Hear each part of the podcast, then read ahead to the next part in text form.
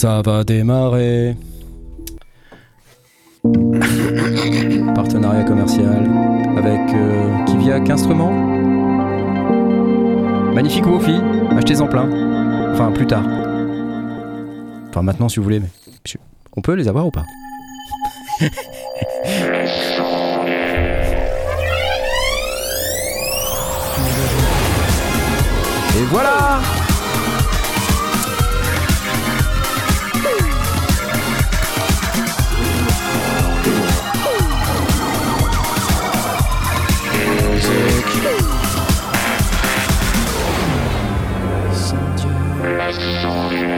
Je me lasse pas de ce générique. Je vous le dis, je me lasse pas de ce générique. Applause et toutes ces sortes de choses. Bonsoir à toutes et à tous. Bienvenue dans cette émission dédiée à l'échalote, au Gear Acquisition Syndrome, dédiée à toutes les critiques et à toutes les frustrations des gens qui achètent du matériel de musique et qui le revendent très rapidement. C'est les sondiers, c'est ça, c'est nous, bonsoir, je m'applaudis et je vais accueillir nos invités tout de suite, les voici. Oh bah, les applauses. Ouais. Salut.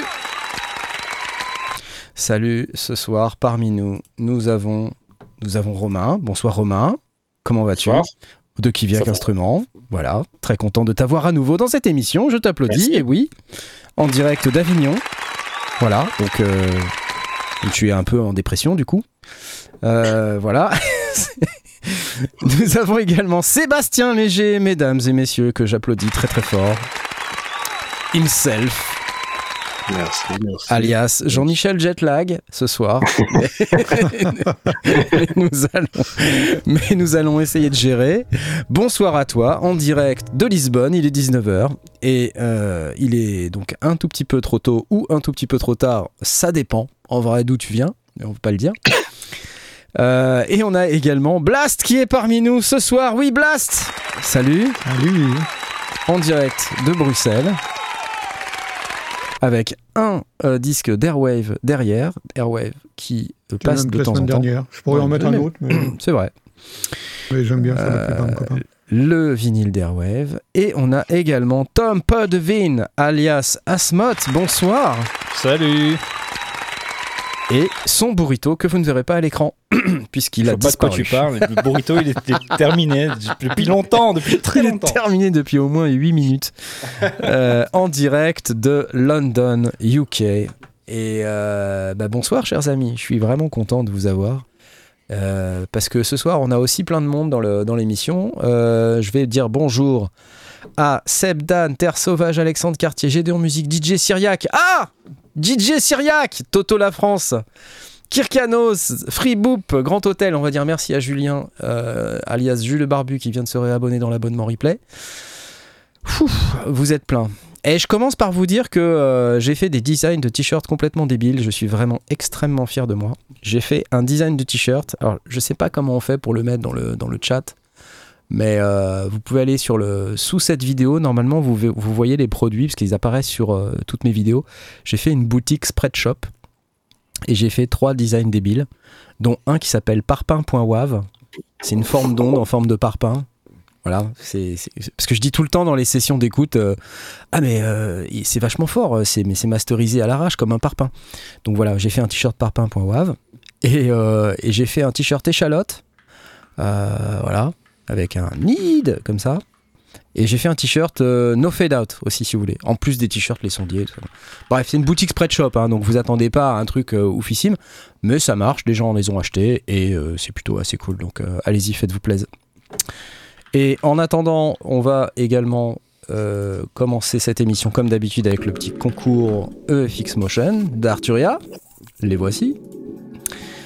Et vous savez tous comment ça marche, toutes et tous, il faut venir dans le Discord, lesondiers.com/Discord, il faut lire et accepter le règlement, faire sa petite présentation. Est-ce que tu t'es présenté Sébastien, ce soir?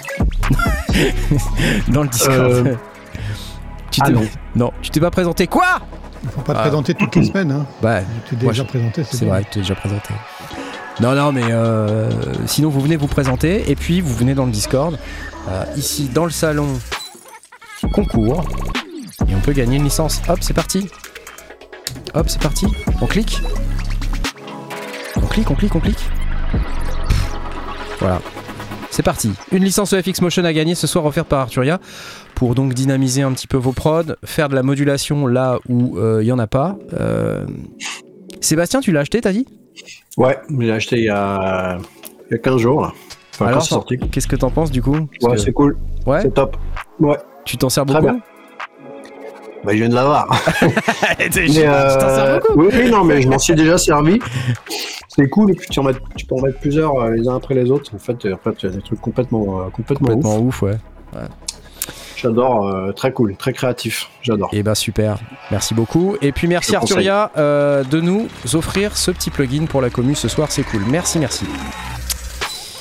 Cool. Donc vous venez dans le Discord, vous cliquouillez comme d'habitude, enfin vous savez comment ça marche. C'est nickel. Stop les fade out. Le t-shirt no fade out direct je chope Gigi. Salut à toi Gigi. Bah fais-toi plaise, vas-y. Il y a des gens qui ont acheté des coussins parpaing.wav aussi. Parce que parpaing coussin quoi, tu vois. Donc c'est... Bon, alors, si vous habitiez sur Mars, vous n'avez sans doute pas entendu parler de ce dont on va parler cette semaine, qui va occuper, je pense, une bonne partie de cette émission. Pas simplement pour parler du produit, mais pour parler de ce qui, pour moi, ce qui va derrière. La semaine dernière, je vous ai parlé d'un truc qui m'a retourné un peu le cerveau, qui était l'idée que Behringer faisait des produits chers.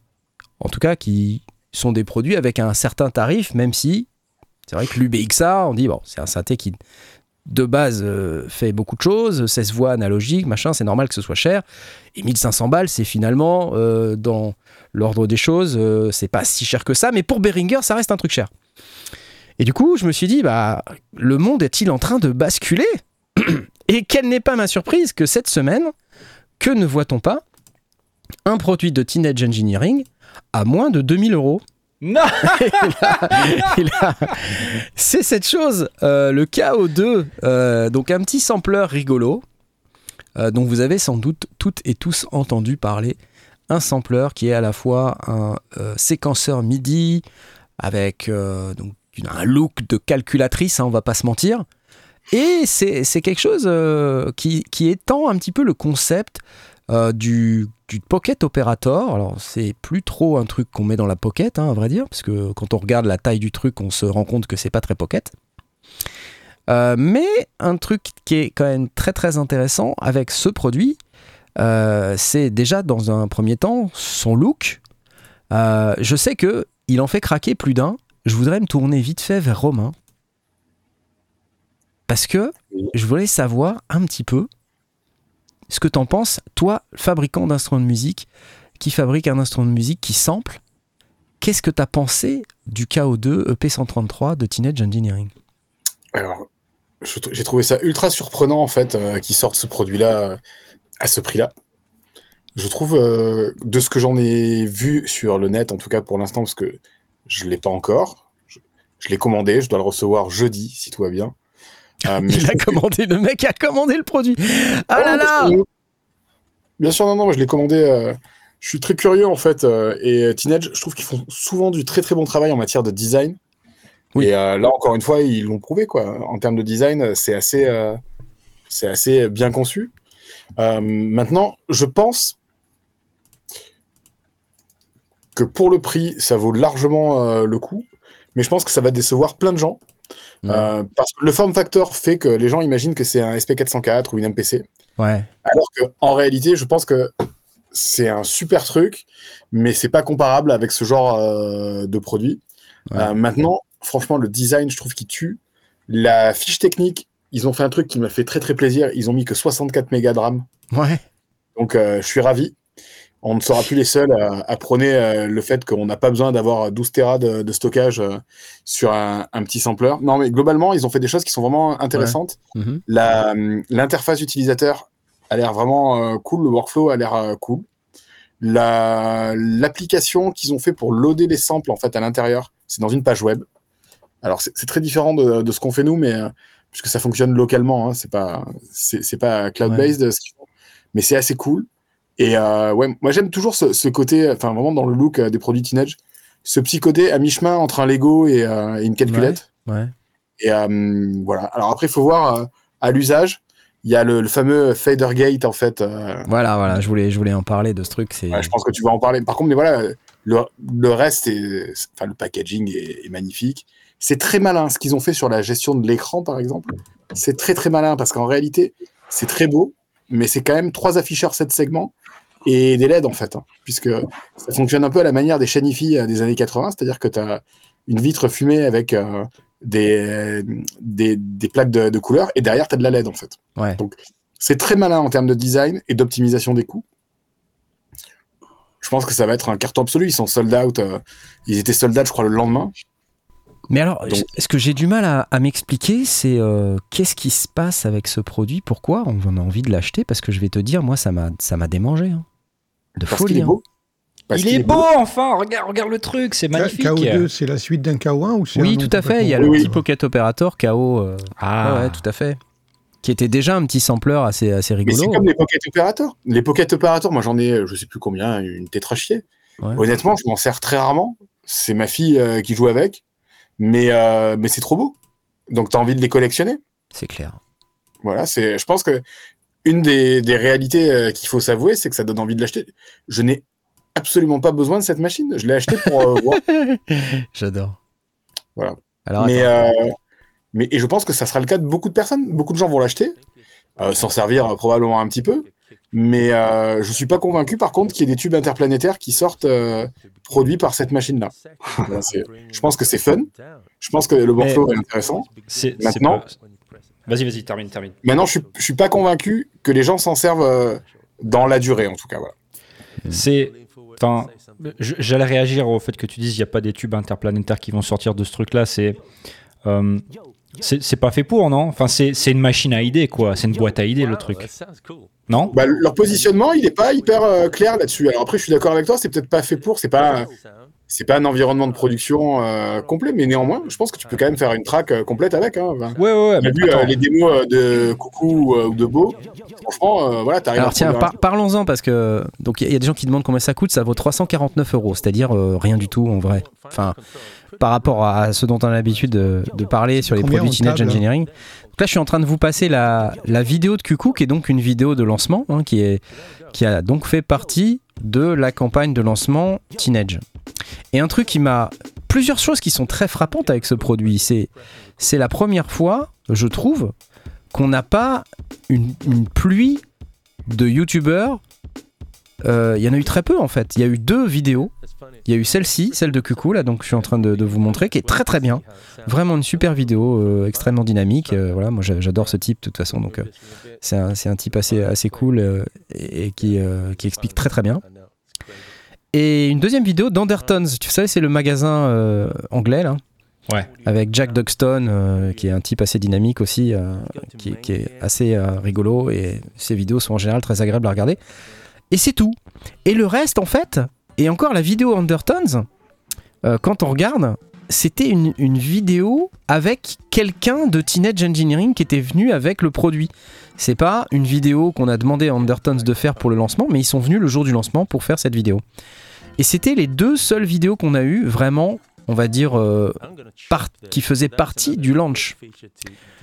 En même temps, si tu vends un produit de 2000 balles, enfin ce produit-là à 2000 balles, tu as du budget pour la com. Si tu le vends 349, c'est plus compliqué, non ? Je pense que c'est au-delà de ça. Je pense que c'est leur stratégie. C'est pas un problème de budget dans le cas de Teenage Engineering. Je pense que c'est un changement de stratégie aussi, c'est-à-dire que je pense que leur marque, elle est tellement forte qu'ils n'ont pas besoin en fait de faire des... Ouais. Des... Vraiment, je pense que leur marque, elle est tellement forte qu'ils n'ont pas besoin de ça. Et quelque part, je pense qu'ils essayent quelque chose aussi. C'est-à-dire que, à mon avis, ce produit-là, ils vont le décliner sous d'autres... Je pense qu'ils vont porter ce qu'ils ont fait sur des Pocket Operator. C'est exactement avec d'autres moteurs de synthèse. Quoi. C'est exactement ce que j'allais dire. Imagine là, tu vois, c'est le début d'un nouveau mouvement de Teenage où ils reprennent toutes les super idées qu'ils ont eues avec les Pocket Operator et ils en font des machines qui sont plus faciles à utiliser, qui ont plus de fonctionnalités et qui ont ce format-là, tu vois. Eh ben, c'est tout là. Là, ils vont faire un paquet de thunes, hein, je te le dis. Hein. Je pense qu'en fait, ils sont en train de faire une EP series. Donc là, ça fait partie des plateformes qui s'appellent la série EP. Donc si tu regardes un petit peu sur le site de Teenage, tu vois un truc où ils disent EP Series ici, tu vois. Et puis dans la vidéo de Coucou, c'est écrit. Là, c'est la EP133. Voilà. Par opposition au PO33 qui s'appelait le petit Pocket Operator qui faisait du sampling à la manière de cet appareil. Là, ils sont en train de sortir un format un peu similaire à celui-là, donc il faut imaginer que potentiellement, ils vont en sortir d'autres dès comme ça. Le packaging, il laisse clairement penser qu'il y en aura plein d'autres. Voilà. Et en faisant comme Behringer, en ayant une base physique qui évite de réinventer la roue à chaque fois qu'ils sortent une boîte. Ouais, peut-être, avec d'autres couleurs, tu vois. Alors, ce qui était vraiment assez surprenant, et après on parlera un petit peu du reste, parce que tu as touché un petit peu dessus, Romain, c'est qu'est-ce qu'on va faire avec.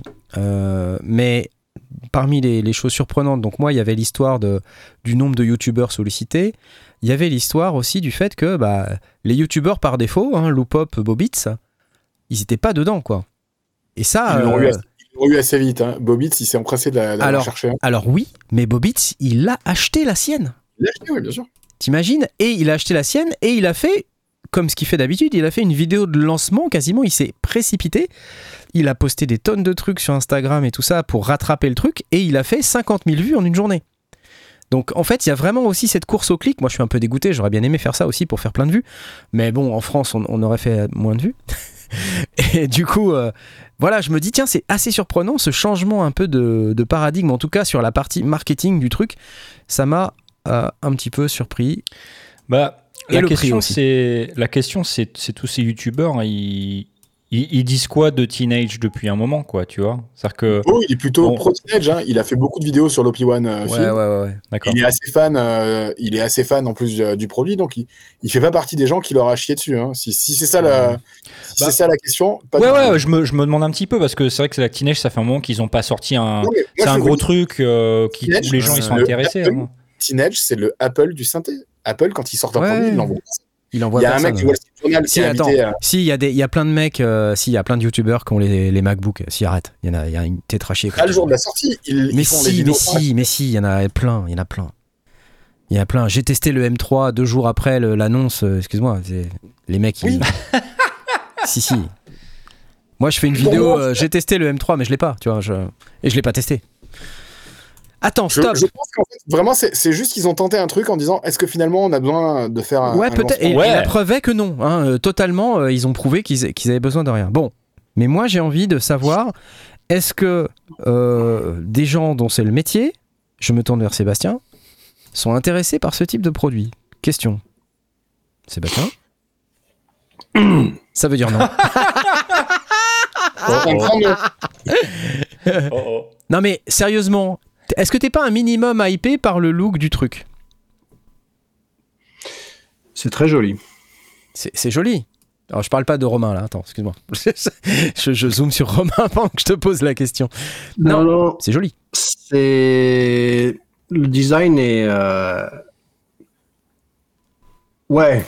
Non, c'est joli quoi. C'est cool. Voilà. C'est cool et tu te dis quand tu regardes les vidéos, ah ouais, on peut faire 2-3 trucs sympas, c'est bien pensé. Non, ça non. Tu dis pas ça ? Moi, je me suis dit ça. Je me suis dit tiens, ça, on arrive quand même à sortir des sons sympas avec quoi. Non. D'accord. T'as écouté, ça t'a pas plu.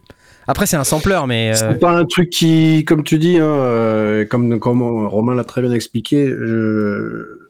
Qu'est-ce qu'on va vraiment en faire au final ? J'ai toujours le même discours, mais qu'est-ce qui sort du truc à la fin ? Ouais. Et est-ce qu'on va vraiment faire de la musique, le dernier hit de la planète avec ce genre de machine ? Je ne pense pas. C'est un gadget et ça s'arrête là, quoi.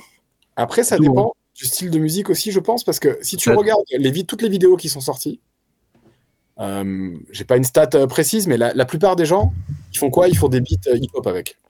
Ouais. Donc... Moi, je suis pas la cible parce que c'est pas la musique que je fais. Ouais. Et potentiellement, ça peut plaire à des mecs qui ont envie de faire ça, quoi. Ouais, mais c'est toujours pareil. Est-ce que tu fais de la musique pour le kiff, en mode hobby chez toi tranquille, sans avoir pour objectif de faire une carrière ? Ou est-ce que vraiment c'est ton métier ? Et là, en l'occurrence, si c'est vraiment ton métier, je ne pense pas que tu vas acheter ce matériel pour faire quelque chose de concret. Pour booster ta carrière, je ne pense pas. Donc, Pour moi, c'est inutile, mais ça me touche pas parce que c'est pas mon marché, c'est pas mon domaine. Après, c'est vrai que c'est très joli. J'avoue que on dirait un peu une NES, quoi. Ouais, il y a un côté, ouais, c'est clair, il y a un côté un peu. Niveau design, c'est super stylé. Et à part l'encadrer, je vois pas grand intérêt d'avoir une machine comme ça chez soi. Après, est-ce que peut-être, tu vois, il faut aussi remettre l'église au milieu du village en quelque sorte. Tout le monde n'a pas nécessairement envie ou besoin de faire une grosse carrière musicale. C'est ça. Et avoir un produit comme ça, c'est quand même cool pour s'éclater. Ça fait quand même tu peux faire des beats sympas. Voilà. Mais qu'est-ce qui se passe si tu sors un truc qui est quand même assez cool ? Moi, c'est ça qui m'inquiète en vrai. Tu vois ? Qui t'inquiète ou Ça m'inquiète parce que je me dis, tu vois, moi, je suis fervent partisan d'utiliser des machines hardware pour s'inspirer. Tout à fait. Tu vois ? Je suis d'accord. S'inspirer, tu prends une boîte. Enfin, moi, j'ai toujours l'exemple de la Monomachine que j'ai achetée il y a je sais pas combien d'années. Je découvrais complètement cet environnement avec des machines électrons. L'électron-monomachine, ça m'avait vraiment perturbé. Et quand je l'ai eu, j'ai été chamboulé parce que je ne savais pas du tout comment faire de la musique avec ce truc, quoi. Mais j'étais tellement hypé par le device que je me le suis pris et ça a transformé ma manière de faire de la musique, je pense, pour moi en tout cas, pour le meilleur. Mais c'était il y a quelques années. C'est ça. Mais je crois quand même au fait que un certain workflow peut te donner plus d'idées que d'avoir des instruments, on va dire, traditionnels ou un ordinateur. Enfin, avec le modulaire que t'as derrière toi, tu peux pas me dire le contraire, tu vois. C'est-à-dire qu'il y a forcément... attends, je vais remettre la... Hop. Il y a forcément des moments où tu trouves des sons sur lesquels tu serais pas tombé si t'avais pas ça. Il y a forcément des moments où tu trouves des patterns que tu n'aurais pas fait si tu n'avais pas ça. Et la question qui se pose à ce moment-là, je pense, est la même que pour le KO2. C'est qu'est-ce que tu en fais et comment tu l'exploites ? Moi, je viens du monde du hardware, mais 100%. Hein. Ouais. C'est-à-dire qu'avant de faire de la musique sur Ableton, je n'avais pas d'ordinateur jusqu'en 2007. Bon, ça paraît lointain, mais bon, j'ai quand même fait toute ma carrière pendant 10 ans 100% hardware. Donc, mais mon tout premier truc, c'était une MPC 2000. Donc, je connais quand même bien le workflow. J'avais des mixeurs externes, j'avais tout ce que tu veux, des synthés, des boîtes à rythme, j'avais tout externe. Ouais. Mais c'était quand même à une époque où, à part Cubase et il n'y avait pas trop d'ordinateurs. C'est pas ce que c'est aujourd'hui. Moi, je te dis ça comme ça. Cette machine-là, il y a 15 ans, je te dis, ouais, c'est ouf, c'est trop top et tout. Mm-hmm. On est en 2023.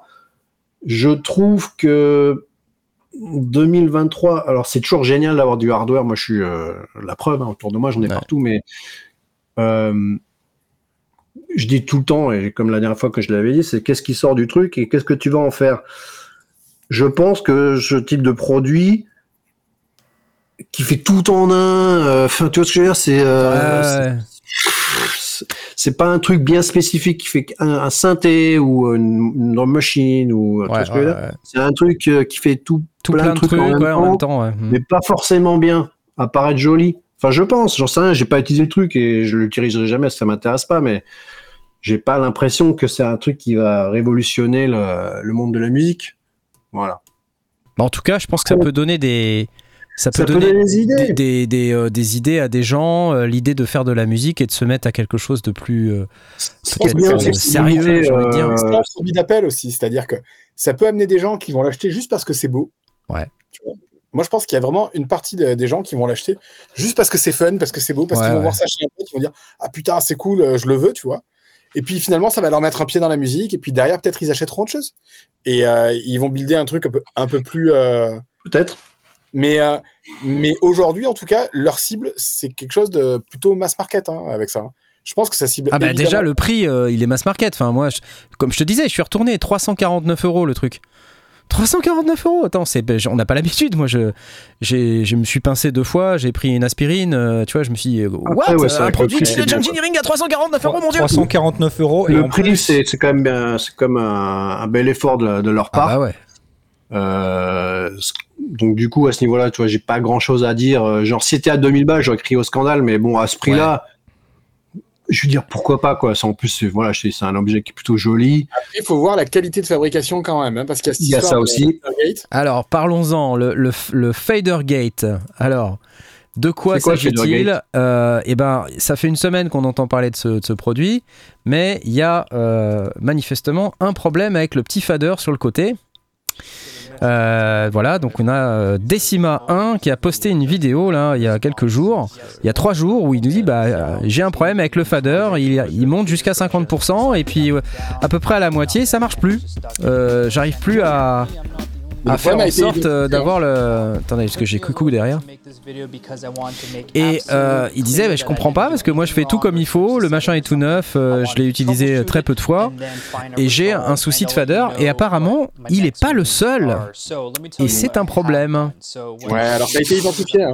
Ça a été identifié, le problème en question. En fait, quand la machine est livrée, il n'y a pas les capuchons, ni des potards, ni du fader, en fait. Et les capuchons en question, ce sont des pièces de Lego. D'accord. Donc c'est un espèce de tube de Lego avec une petite pièce plate en fait. Ouais.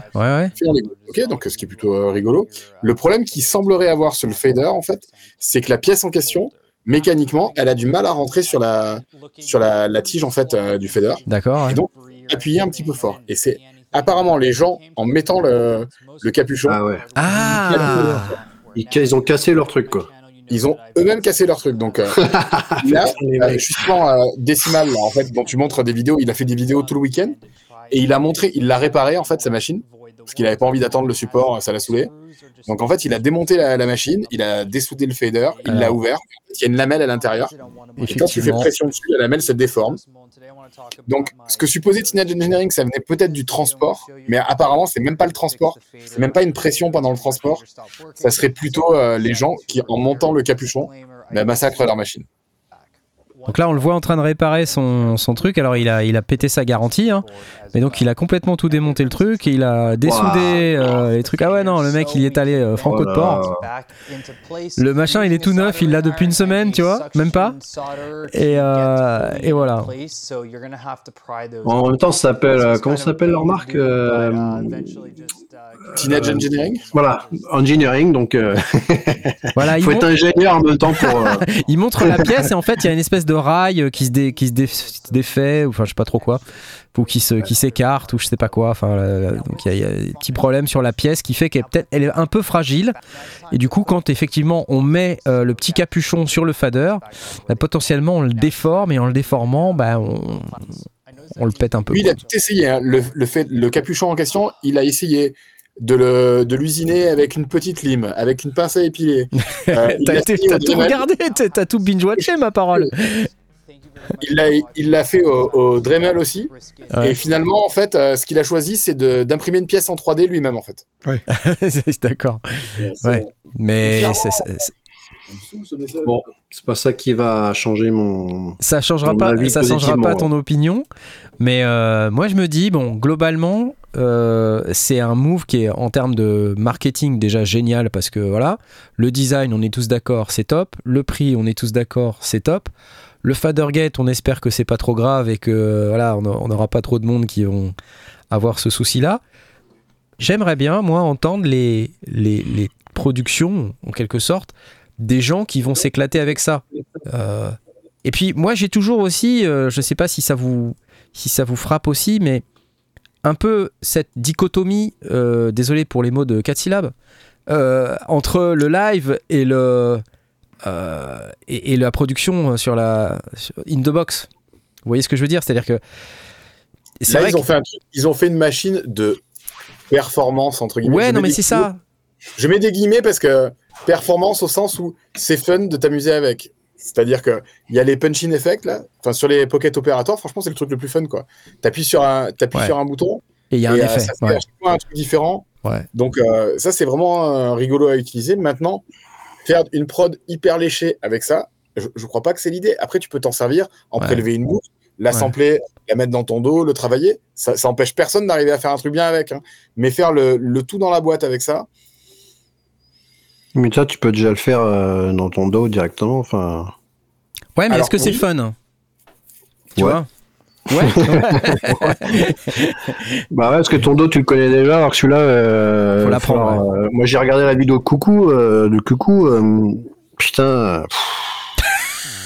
Oh, le workflow, c'est cauchemardesque, hein, les gars. Hein. Ouais. Enfin, des chiffres, des boutons, combinaisons de machin, pas d'écran, de bidule, tu fais des...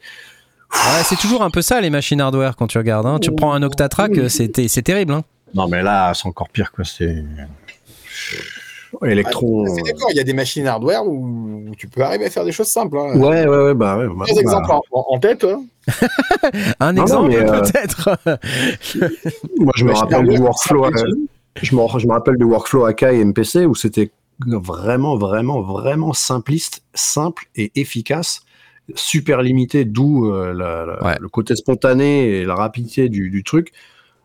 Là, de ce que j'ai vu de la vidéo, parce que bon, je l'ai quand même regardé en entier, c'est pas évident quand même. Hein. Ils t'ont pas fait rêver en tout cas. Hein? Ils t'ont pas fait rêver. On va dire que c'est vraiment pas un produit pour toi de toute manière. Hein, je te demande exprès, mais en fait derrière cette question, je pense qu'il y a une autre question.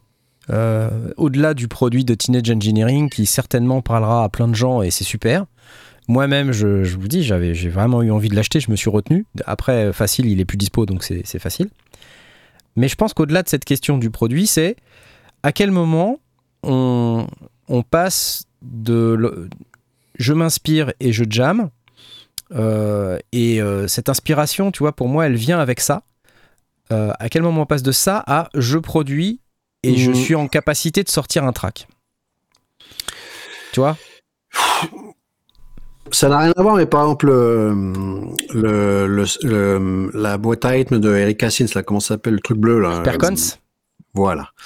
Bon, ça coûte 5 fois plus cher pour le coup, ça fait qu'une seule chose. Ouais. Mais ça, c'est un produit, par exemple, qui me fait envie. Ouais. J'achèterai pas parce que j'en ai pas vraiment besoin, mais c'est un produit que j'ai testé et que vraiment j'ai adoré le workflow. C'est ultra simple. Ouais. Vraiment, pour le coup, c'est très spontané, très facile, très. C'est simple, mais c'est pas simpliste. Tu vois ce que je veux dire ? Ouais, c'est que tu peux faire des trucs. Tout à l'heure, le hardware, il y a toujours des machins, mais dans l'ensemble, c'était quand même assez simple avec les boutons, les faders. Là, pour le coup, c'est quand même il y a deux knobs et un fader pour plein de trucs à faire. Enfin, ça, tu vois ce que je veux dire ? C'est un peu un fourre-tout mis dans une jolie boîte. Et pour en faire quoi vraiment, j'en sais rien, tu vois. Mais après, encore une fois, c'est pas vraiment un produit qui me parle, mais qui m'est pas dédié à moi personnellement. Mais tu vois, c'est bien que tu nous dises ton opinion. Je pense que c'est aussi partagé par pas mal de gens qui sont dans ta situation. Après, je crois qu'aussi dans notre audience, on a des gens qui se foutent pas mal de leur carrière musicale, par contre qui kiffent bien le côté je fais comme Coucou et tout ça, et tu vois un mec comme Coucou, même si c'est pas un artiste qui fait une tournée internationale toutes les 5 minutes, enfin il joue quand même, tu vois, je sais pas exactement combien de fois il joue par an et où il joue et tout ça, mais c'est un artiste et il joue, il se produit, et quand il se produit, il se produit tout le temps avec ses petites boîtes là, ce genre de truc, tu vois. Moi je l'ai vu sur scène avec des Pocket Operator, une petite pédale Zoya, un OPZ, tu vois ce truc là ? Ça, tu l'as vu sur scène, mais devant 10 mecs quoi. Il y a des contre-exemples. Hein. Il y a des contre-exemples. Il y a des artistes qui se produisent avec des petits matos et qui font des trucs de ouf. Hein. Tu prends Alessandro Cortini, quand il joue avec Nine Inch Nails, il a eu différents setups, mais là son dernier setup c'est deux machines Make Noise, le Strega, auquel il a collaboré. Et le petit clavier, là, c'est quoi ? C'est zéro cost, en fait, le petit séquenceur clavier. Le no-cost, ouais, le no-cost. Et un porta-studio 4 pistes, dans lequel il a préparé des cassettes où il y a des nappes, et en jouant avec les faders, il change les accords en fonction des morceaux, quoi. Donc, il y a des gens qui arrivent à faire des choses, et c'est vraiment intéressant, pour le coup. Non, mais je dis pas le contraire, hein. C'est juste que, pour moi, personnellement, à mon niveau, et donc je décline ça à tous les autres qui font un peu le même genre de musique que moi, je pense pas que ce soit quelque chose qui leur parle, mais Mais encore une fois, c'est toujours bien d'avoir des trucs. Moi, je suis toujours d'accord pour plus de hardware. Moi, j'ai pas de plugin ou très peu, donc je préfère avoir beaucoup plus de hardware que de plugin, par exemple. Donc, c'est bien d'avoir des machines, des vraies machines. C'est toujours mieux pour la créativité. En général, de toute façon, c'est quand même plus stylé d'avoir du hardware autour de toi que ton MacBook loadé de plugins. Donc, mais voilà, pour moi ça me parle pas, mais après je suis pas non plus 100% négatif au niveau du truc, quoi. C'est vraiment, j'avoue que c'est vraiment joli, c'est pas cher, donc pourquoi pas, quoi. Mais est-ce que la cible finalement c'est pas les mecs qui ont juste envie de jamais, en fait, c'est-à-dire non mais carrément, quoi, c'est clair. Moi c'est pas mon cas non plus, parce que je pense que ça, enfin depuis toujours, moi ce que j'aime c'est enregistrer et produire des tracks, tu vois. Mais est-ce que c'est pas la cible des mecs qui ont juste envie de jammer, et on en voit plein dans des salons, dans des dans des festivals. Et moi, des fois, ça me surprend même. Tu vois des mecs en train de kiffer tout seul. C'est genre le truc qui va cartonner au Japon, quoi. Mais possible, tu vois, possible. Je suis totalement d'accord avec toi. T'as des artistes underground aussi qui n'ont pas nécessairement une giga carrière internationale, mais qui finalement se produisent très régulièrement. Je pense notamment, justement, à un artiste qu'on a accueilli dans cette émission, c'est Emerging Patterns. Et justement, je voulais partager avec vous peut-être... alors lui, il était encore plus fort que tout le monde. Il en a deux.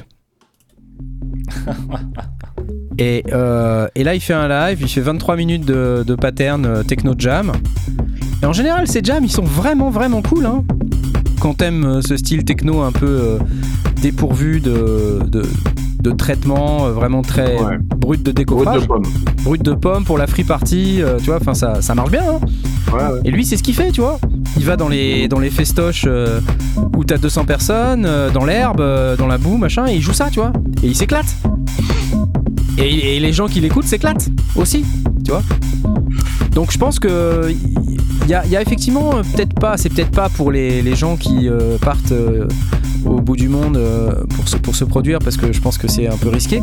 Mais tu vois des mecs aussi comme Carl Cox, ils se produisent avec des bécanes hardware. Alors et dans son setup des fois tu dis quoi, mais il avait un DFAM par exemple. Sébastien, la dernière fois tu me dis le DFAM machin c'est nul, le Subharmonicon c'est nul, et putain mais Carl Cox le moins bien Carl Cox il se promène avec et il joue avec, tu vois, c'est Carl Cox quand même. Donc tu vois, à mon avis il y a des trucs inattendus, on sait pas. Donc il faut être vigilant, je pense.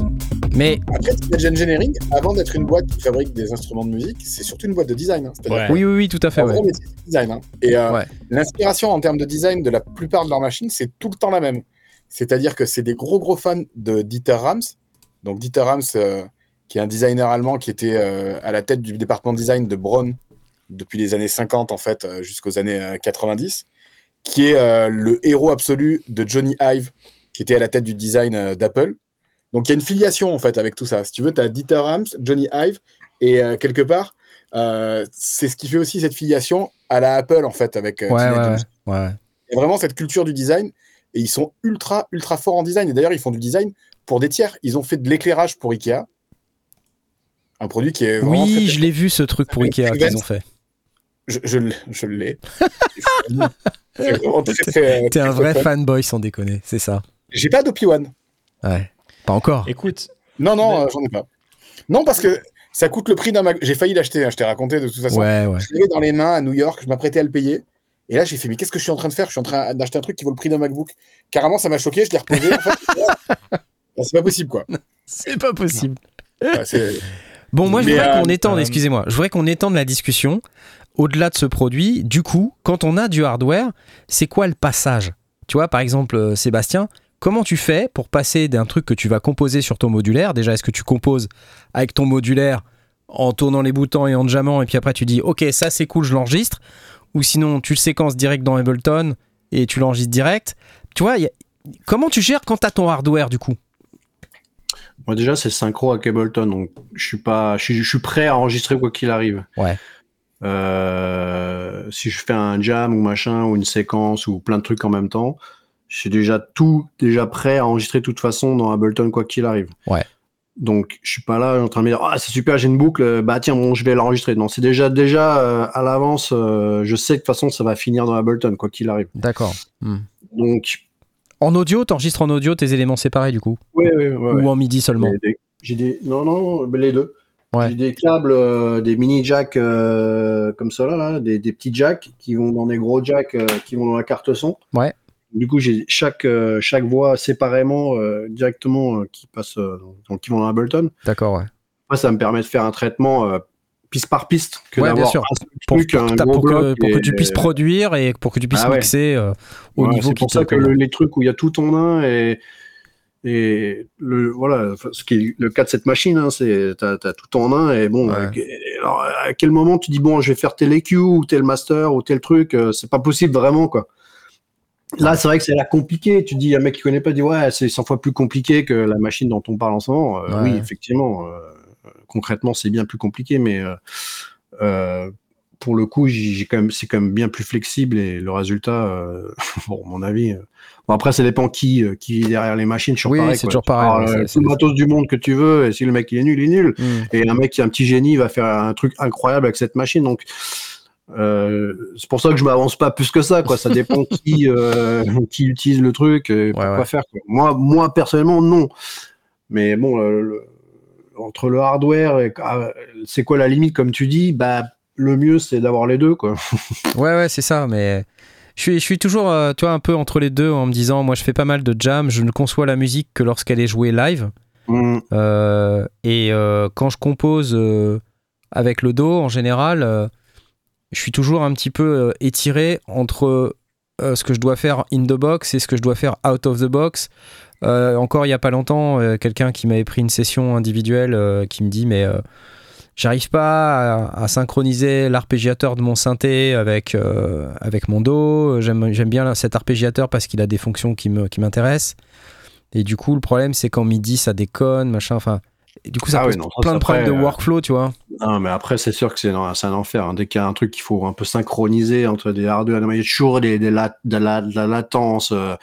Des conflits de midi, de machin, des feedback loops, des trucs, tu fais ah, mais c'est pas possible et tout, c'est l'enfer. Donc, mais c'est génial que tu nous dis ça nous fait vraiment du bien en vrai. Sérieux, hein. Regarde, je vois Romain, il se marre, mais je pense que ça lui fait vachement plaisir que tu lui dises ça. C'est même ne serait-ce que juste Ableton et un synthé hardware, là, vraiment le truc de base hein, pour le coup. Ouais. Et même ça, de toute façon, quand tu appuies sur ta note, tu vas avoir un peu de latence ou. Il y a toujours un problème technique quoi qu'il arrive, même si t'as un Mac de ouf, une carte de son de ouf, il y a toujours un truc qui va un peu faire que c'est chiant. Mais c'est quoi, on est en train de parler aussi de configuration de studio, home studio avec des trucs de l'enfer aussi. Enfin, là je vois le modulaire que t'as derrière, il a l'air très très très conséquent. Moi, tu vois, c'est un fake en fait, hein, c'est un écran vert, il est sur un écran vert. Non mais tu vois, ou le studio de Knarf ou. Moi c'est pareil, c'est un écran vert, ça. C'est pas vraiment un vrai truc. Ou mon studio, tu vois, c'est pareil. Mais en vrai, moi. Pourquoi tu parles pas du studio de Tom ? Il y a une guitare. Non, mais il y a des trucs de l'enfer. T'as raison. Ce que je veux dire, c'est que ce sont des confs compliqués, avec beaucoup d'entrées-sorties, avec beaucoup de machines à synchroniser, beaucoup de possibilités aussi. Donc, c'est aussi ça qui entraîne des fois des problématiques techniques. Ouais. Mais c'est aussi ça qui fait que c'est fun, tu vois. Et c'est aussi ça qui fait que des fois, tu branches un câble dans un truc, c'était pas ce que tu voulais faire, et puis finalement, c'est cool. Clairement. Voilà. C'est donc, ça. Moi, je trouve que c'est intéressant. Après, l'utilisation, en tout cas, le passage dans le dos, en fait...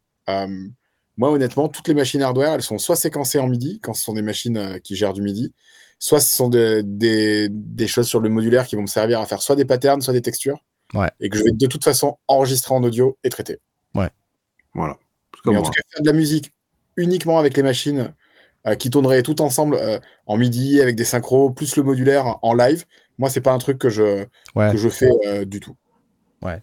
Alors que moi, tu vois, c'est vraiment mon kiff, ça. Mais après, je perçois aussi la limite du truc, c'est que derrière, tu fais forcément des concessions sur le son, parce que, tu vois, dans mon système modulaire, moi, je peux pas séparer les voix pour les mettre dans live, et puis séparer pour pouvoir produire. Si je dois faire ça, après, il faut que je déconstruise, et si je déconstruis, je perds tout le feeling du truc, quoi. Alors que quand j'ai ma petite valisette 2x104 HP, quand il pense, c'est rien, c'est à peu près 18 fois moins que le modulaire de Sébastien. Mais par contre, quand je suis avec, je m'éclate de ouf, tu vois. Et il m'arrive de sortir des trucs, des fois je me dis waouh, waouh, et tout bon. Non, mais si t'étais si préparé à l'avance tes petits jacks comme moi, pour tel oscillateur, tel machin et tout, machin, le jam c'est le même parce que de toute façon le son. Je vais prendre des cours, je vais venir à Lisbonne. Enfin. Mais non, mais c'est faut juste préparer à l'avance. Tu vois ce que je veux dire? Là, pour le coup, t'as ton truc, t'as tout ton truc et tu sors tes deux jacks, t'es emmerdé, mais si t'avais par exemple 4 jacks à la place de 2 jacks, bah là t'aurais tes pistes mais du coup pareil, puis... tu vois c'est pas tout à fait le même workflow parce que mes sources sonores elles iraient pas dans le mixeur, je pourrais pas le tripoter comme je le tripote d'habitude. C'est d'arriver à faire quelque chose et tu vois prendre du plaisir. Mais tout à l'heure avant qu'on fasse l'émission, j'ai passé une demi-heure avec une séquence sur un Wofi plus l'osmose, tu vois, et j'ai passé une demi-heure à triper là-dessus, à tweaker ma séquence, à jouer de l'osmose à côté.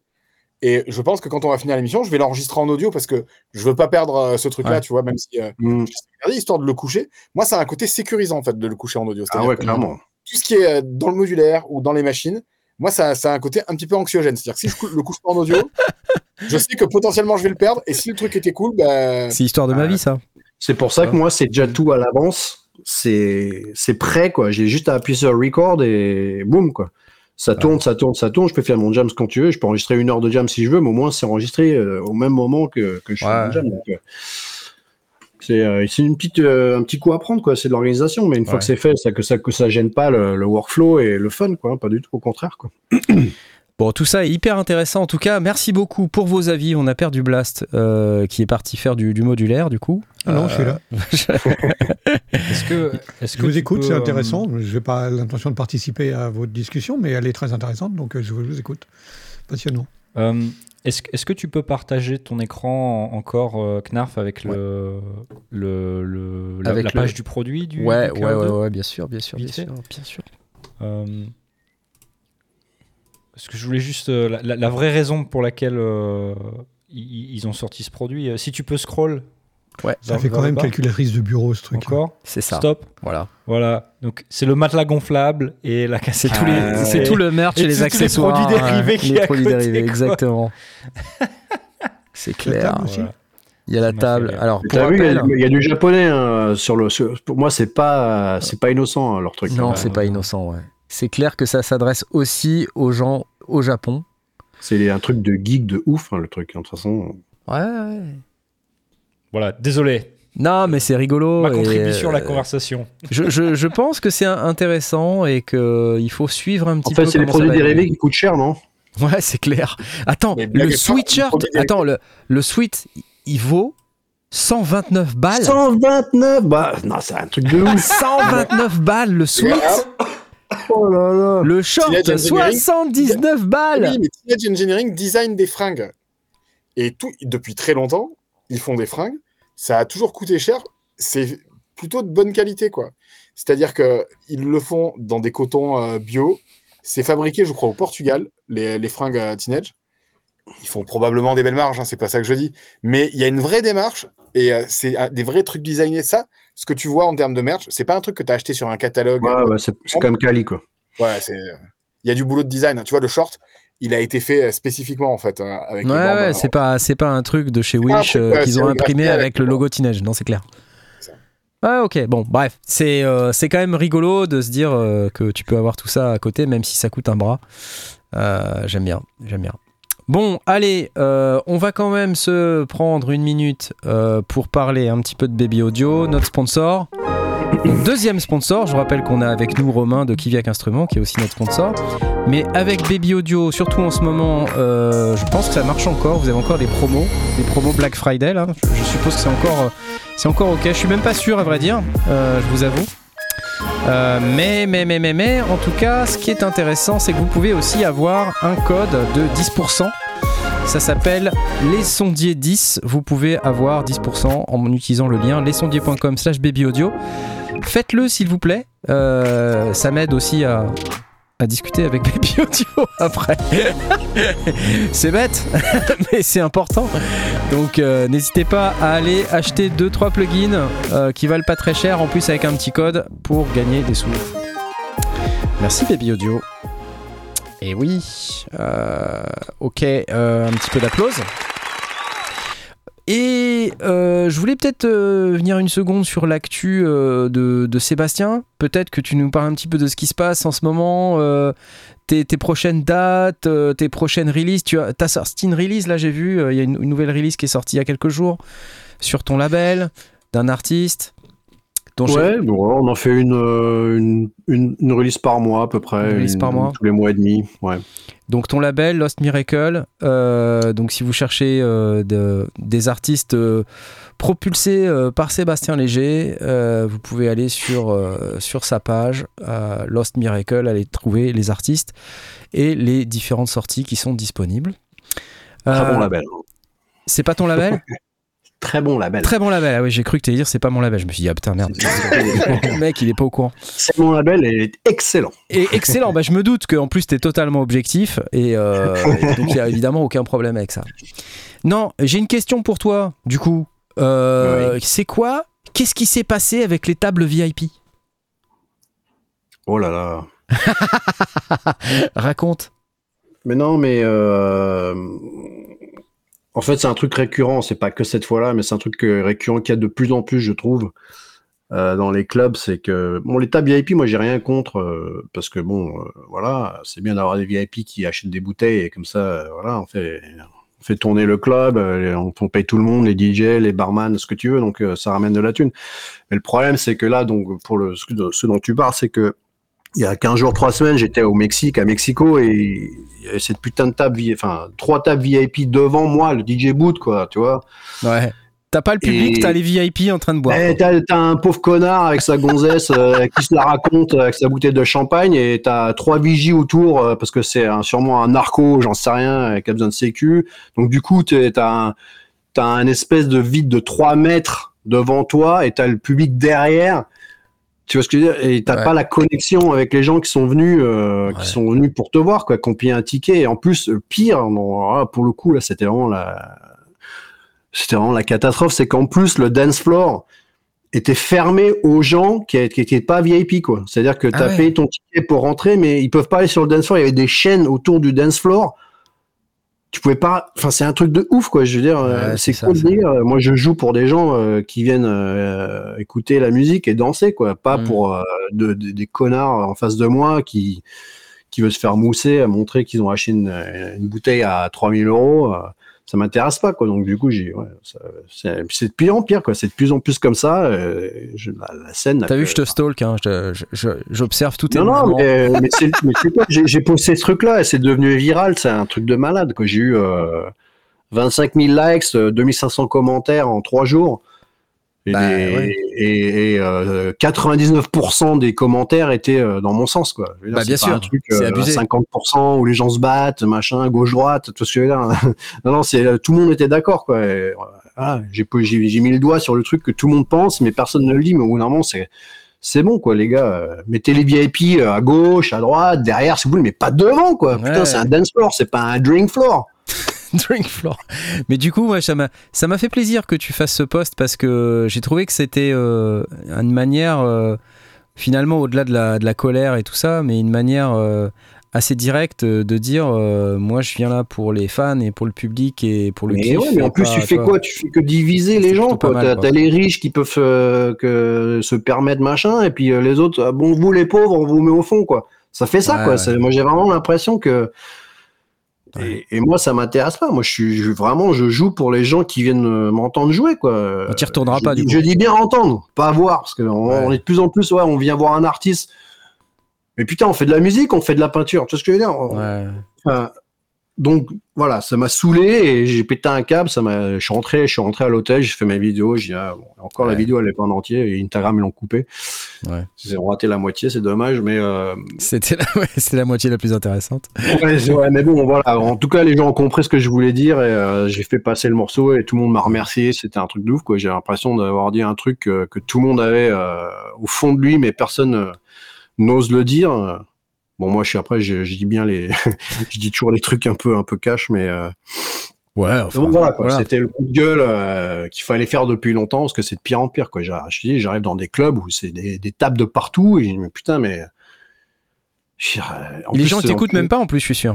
C'est ça, le truc, c'est les tables, les trucs des mecs avec les tables, ils sont rarement là pour l'artiste, ils savent même pas qui c'est qui joue, tu vois, ils sont juste là parce que allez, on va sortir, on va se mettre à tête, on se la raconter avec des gonzesses, j'en sais rien. Tu te plains pas, tu pourrais avoir un de leurs sbires qui vient de dire la musique elle est un peu forte, on peut pas discuter. Non mais l'angoisse, putain. La musique est pas assez forte, non, mais oui, ça arrive que t'as les mecs qui te mettent le portable devant la tête, jouent, vas-y, tu peux pas mettre tel un tel. Tu connais Jonny ? Tu connais ? Inconnu, je sais même pas qui c'est, ou ouais. Ouais, c'est dur. Ouais, non, ça c'est vraiment pas drôle. T'as un recours là quand c'est comme ça ? Non, tu peux pas vraiment dire quoi que ce soit, j'imagine. Alors, cette soirée-là, pour le coup, malheureusement, il n'y a pas de vidéo, mais j'ai arrêté la musique. Ah ouais ? J'ai carrément baissé le fader et j'ai hurlé. J'ai bougé, moi, move the fucking table, c'était en espagnol, quitte à la mesa, mettez sur le côté, bougez. J'ai arrêté la musique jusqu'à ce qu'il bouge le truc, j'étais là, voilà, j'attends. T'es sérieux, t'as fait ça ? T'as fait ça ? Mais ouais, parce que j'en avais plein le cul. Waouh ! Avant d'arriver au club, histoire véridique, avant d'arriver au club, des gens m'envoient sur Instagram des messages privés, me disent putain Sébastien, je comprends pas, on n'a pas accès au dance floor. Je me dis quoi, on n'a pas accès au dance floor ? Les mecs m'envoient des photos du club. Ils sont sur le côté, avec des chaînes, avec des vigiles devant, ils ne laissent pas passer pour aller sur le dance floor, au milieu, quoi, là où il y a la musique. Tu retournes là-bas, hein, tu vas te faire mettre au fond d'un fleuve. Je passe, donc du coup, dans les mois prochains, si je suis mort au Mexique... on saura pourquoi, hein, c'est le cartel, ou je sais pas quoi. Oh la vache. Mais non, mais c'est partout, hein, c'est de plus en plus, c'est pas que là-bas, ça devient vraiment un truc que je vois de plus en plus. Les clubs sont divisés en zones, la zone du riche, la zone du moins riche, la zone du pauvre. Il y en a même qui ont des tickets, valables, ils les laissent pas rentrer, quoi, parce que ils ont pas le look ou j'en sais rien. Tu vois c'est un truc de ouf.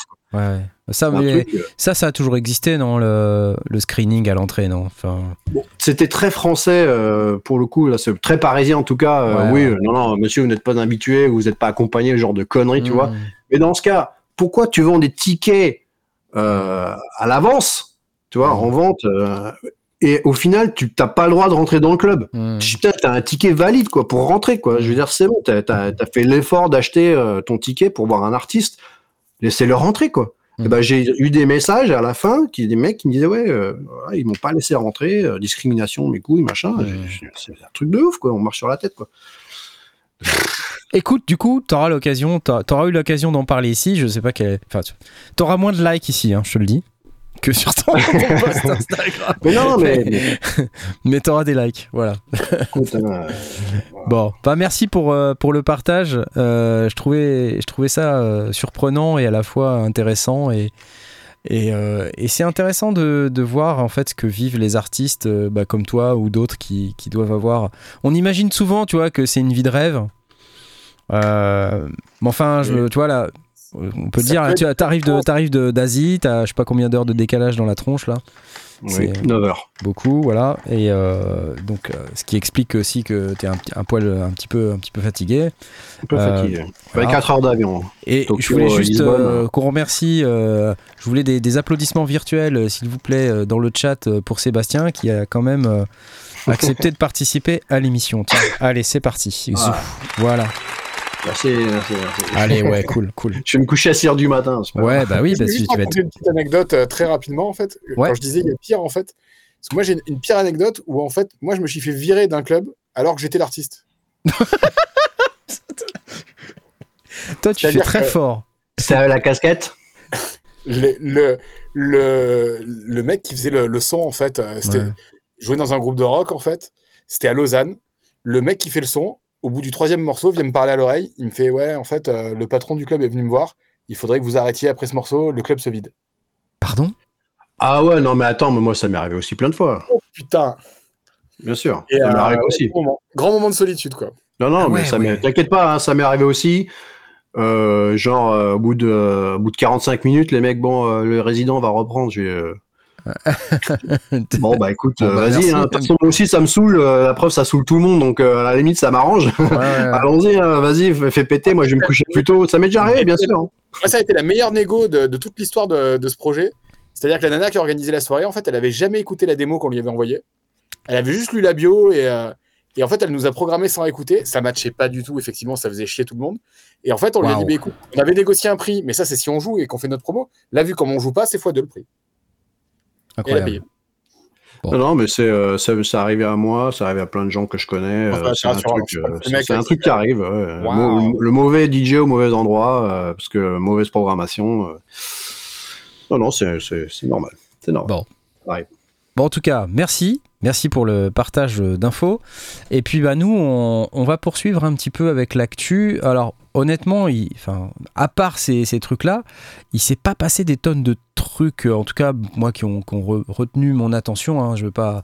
Il y a certainement plein de choses qui ont retenu votre attention. Romain, toi, tu as un truc qui a retenu ton attention cette semaine? Le scandale Polyend. Ah oui, bah, on en a parlé un petit peu à la dernière émission, mais on peut en toucher encore un mot. Ça prend une ampleur de dingo, en fait, ce truc. C'est-à-dire que c'est... je trouve... Bon, je sais que vous en avez parlé la fois dernière, mais très clairement... ça prend une ampleur qui va au-delà de... Alors on va rappeler, la semaine dernière, on va rappeler, il y a le Polyend Play qui est sorti il y a un peu plus d'un an, qui est un appareil standalone aussi, sampler et un truc à performance. Et ils sont sortis la semaine dernière, il y a 2 semaines, le Polyend Play Plus, donc qui vaut le même prix que l'ancien, mais qui est 2 fois plus puissant, avec des samples stéréo, et il fait plein de trucs en plus... Et ils ont sorti aussi, avec l'aide de Ben Jordan, une vidéo où on dit on peut échanger son Polyend Play contre un Polyend Play Plus moyennant 400 balles. Et quand même, Ben Jordan, à la suite de ce scandale, a annoncé qu'il a arrêté les reviews de matos. Ben Jordan a annoncé qu'il a arrêté les reviews de matos parce que il évoluait dans un environnement qui devenait trop toxique. Les reviews de matos tout court ou les reviews de matos? Les reviews de matos, c'est-à-dire c'est un artiste, il se produit sous le nom de Flashbulb et puis ça va pour lui, hein, il gagne sa vie, je sais pas comment, mais il gagne sa vie, il attend pas après YouTube pour gagner des sous, quoi. Et il fait des vidéos qui souvent sont très intéressantes avec beaucoup de recherche à l'intérieur. Donc il avait fait plein de vidéos, notamment sur Spotify. Il a fait une vidéo hyper intéressante d'ailleurs sur comment faire du blanchiment d'argent sur Spotify. Un truc très intéressant à regarder où on utilise un petit artiste suédois pas encore majeur qu'on booste un petit peu en achetant des écoutes et puis après on blanchit de l'argent. Enfin, je vous laisse aller écouter, c'est assez hallucinant. Donc il fait toujours des recherches assez poussé quand il fait des vidéos, mais des fois il fait des vidéos produits qui sont, on va le dire un peu quand même souvent, des vidéos dans le cadre de lancement. Alors il dit qu'il est jamais payé, et je le crois, hein. Mais en général il prend un produit parce qu'il aime bien, mais il a une manière d'approcher les sujets qui parfois et peut être sujette à discussion, comme là par exemple il a approché le Polyend Play Plus en disant voilà un move de la part de Polyend qui est bon pour les clients, alors qu'en fait c'est tout l'inverse, enfin, la perception des clients c'est tout l'inverse, et lui il l'a présenté comme si c'était un avantage de pouvoir échanger son Polyend Play contre un Polyend Play Plus moyennant 400 balles alors qu'on vient de l'acheter. Si tu veux, quand t'as des gens qui sont frustrés, qui l'ont acheté il y a 15 jours et à qui on dit ouais regarde l'avantage que tu as à acheter Polyend puisque tu peux échanger ton produit moyennant la moitié du prix. Bon, encore à la limite, le fait que c'est relou pour le mec qui a acheté machin, mais ouais, tu peux quand même upgrader ton même produit avec un peu d'argent. Mais tu dois repayer. Bon, c'est moche, mais admettons. Erica Synths, par exemple, c'est les spécialistes de sortir un produit, et t'as la V2 un an plus tard, mais là tu peux rien upgrader, c'est un nouveau produit. Enfin, on a le Syntrix par exemple, ça a été ça effectivement. Voilà, ils ont fait ça, et leur module, mais sans arrêt, ils sortent la version V2 à peine un an plus tard. C'est relou quoi, les effets, les filtres, les machins. Et là du coup, t'es obligé d'acheter un nouveau produit. T'es dégoûté, tu viens d'avoir l'autre, tu dis bon c'est cool, je vais pouvoir l'utiliser, et puis là pouf, t'as l'annonce du deuxième. C'est relou. Moi j'ai plus Erica Synths parce que je sais que j'en parlais du Perkins tout à l'heure, je suis persuadé, t'as le Perkins V2 qui est déjà en cours de préparation là, qui vont sortir ça dans un an, machin. La nouvelle version, et les mecs qui viennent de l'acheter, ils vont être dégoûtés, quoi. C'est... Là, par contre, moi, je trouve que ça peut encore rajouter un peu de thunes, parce que tu as une upgrade. Moi, je trouve why not? Même ça fait un peu chier, mais bon, why not? Mais tu as un produit qui est carrément obsolète, entre guillemets. Enfin, obsolète, tu peux toujours t'en servir, etc. Mais tu as la version 2, très peu de temps après. Et là, ça fout les boules, quoi. Je veux dire, c'est, je sais pas, quoi. C'est comme si t'achètes une PlayStation 5 et puis un an plus tard, bah en fait, non, t'as la PlayStation 6 qui est bien mieux. On désolé, les gars. Tu t'es acheté la PlayStation 5 quand elle est sortie. Elle a mis 4 mois à arriver. Et puis 8 mois plus tard, il y a la 2 qui a. Voilà. Non, mais c'est un peu ce genre de truc, quoi. C'est relou, quoi. Après, moi, je pense qu'il faut élargir le débat sur un autre sujet. C'est la violence, en fait, des commentaires. Mais c'est vrai, quel que soit le secteur. Ouais. Mais là, on est quand même dans un secteur où, globalement, il n'y a pas mort d'homme, tu vois, c'est de la musique, c'est du matos, il n'y a rien de grave. Et moi, je trouve que la violence des commentaires sur les réseaux sociaux, alors de manière générale, mais appliquée à notre secteur, en fait, c'est un petit peu démesuré des fois. Tu as envie de dire aux gens, bon, c'est sûr, c'est pas cool, tu as acheté un truc, il y a une nouvelle version.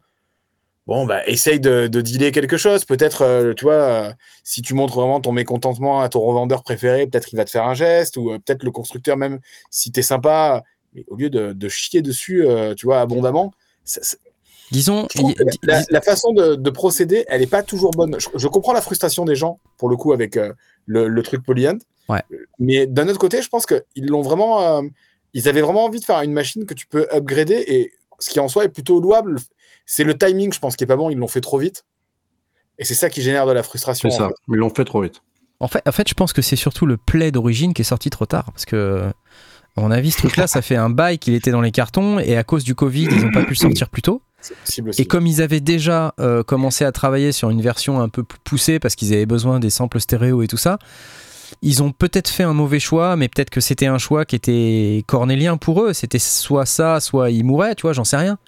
Peut-être de dire on doit sortir le Polyend Play sinon on n'a pas de cash, tu vois, vraiment quelque chose comme ça, quoi. Ouais. Enfin, on peut pas se dire que le Polyend ils ont sorti ce truc là en disant oh, ça va passer, tu vois, enfin non, ils savaient que c'était pas un peu politique, je quoi, pense tu pas vois. Non, ouais, c'est clair. Moi, on me fera pas croire que les mecs étaient pas au courant qu'ils allaient faire une autre version très peu de temps après, quoi. Ils le savent déjà, quoi. Mais peut-être que tu t'as pas le choix parce que tu te dis, en fait, tu voulais la sortir un an avant, mais t'as pas pu parce que t'as eu soit des problèmes de prod, des problèmes d'approvisionnement de pièces, ou tout autre type de problème. Je me tourne vers Romain, il connaît ça maintenant plutôt sur le bout des doigts. Et puis derrière, ils se disent bah ouais, mais c'est con du coup, parce qu'on avait planifié. Parce que tu sais, dans ce genre de boîte, tu planifies 5 ans à l'avance, tu vois. Tu dis j'ai le produit A qui sort à telle date, 2 ans après le produit B, 2 ans après le produit C. Non, mais t'as une roadmap. T'as une roadmap, tu vois. Après, il peut y avoir des choses qui modifient ta roadmap aussi. C'est-à-dire que, tu vois, en fonction de la réaction que suscite la sortie ou le pré-launch d'un produit sur un salon, ça, c'est assez vu, par exemple. Tu présentes un produit en pré-lancement sur un salon, les gens te font des retours et tu peux faire des modifications, tu vois. Ouais. Ça, c'est quelque chose qui s'est fait, qui se fait et qui se fera encore. Nous-mêmes, sur le Wofi, tu vois, il y a des choses qu'on a reçues quand on a fait la campagne Kickstarter, en fait, où les gens nous ont donné des retours et qu'on a pris en compte et qui vont probablement modifier. Alors, ce sont des modifications non pas hardware mais software, tu vois, mais il y a des choses que tu prends en compte quand même, t'écoutes les utilisateurs du produit. Enfin, bah oui, c'est normal, c'est en fait, et c'est même plutôt une bonne chose, tu vois. Oui, là, clairement. Je pense que les pauvres chez Polyend, là, je pense qu'ils se sont pris un enchaînement de galères qui fait qu'ils se font un peu... ils se font shitstormer, c'est ça c'est clair. Ils sont en pleine shitstorm. La violence, en tout cas, des propos, et le côté ultra négatif. Il y a plein de gens qui pensent que oui, c'est pour faire de l'argent. Mais oui, alors oui, une entreprise, c'est fait pour faire de l'argent, parce que si tu fais pas d'argent, tu fermes ta boîte, en fait. Et tu meurs, tu décèdes, en fait, parce que tu ne peux pas ingérer des aliments, en vrai, tu vois.